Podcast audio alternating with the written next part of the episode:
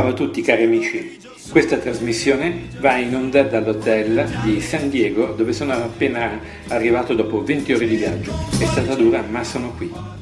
Una curiosità, quando viaggi pensi sempre che la gente che trovi in giro, negli aerei, nei treni, vadano tutti nella stessa direzione, almeno è quello che ho pensato io, ma a Chicago sono sceso da questo enorme aereo pieno di gente e nessuno mi ha seguito per San Diego. A San Diego c'era un aereo molto pieno, altrettanto pieno. E però quando sono sceso e mi sono diretto verso il tizio che è venuto a prendermi ho visto che anche lì nessuno mi seguiva, ero da solo. Arrivo dal tizio e il tizio mi dice aspetta, aspetta cinque minuti perché dobbiamo prendere un altro collega. Quindi eravamo in due, questo collega era un tedesco. Ci avviamo tutti e tre verso il parcheggio.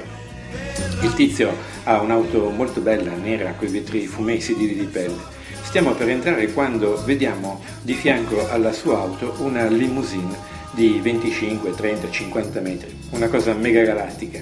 Allora io e il tedesco ci diamo un'occhiata, è stata sufficiente. A quel punto mi volto verso il tizio, lo chiamo, dico Sir e indico la limousine.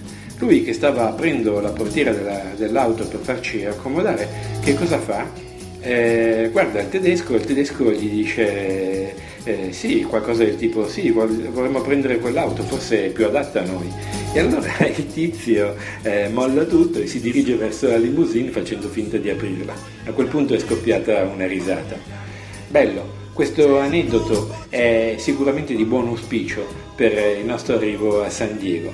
Eh, non ci capiamo perché io non parlo inglese, il tizio parla un po' inglese, ehm, parla tedesco, eh, cioè il tizio parla, parla inglese, il collega eh, parla inglese e tedesco, quindi abbiamo difficoltà con le lingue, ma vedete, il buon umore è internazionale, non c'è bisogno di alcuna lingua, né per eh, provarlo, né per trasmetterlo, né per condividerlo. Ciao a tutti!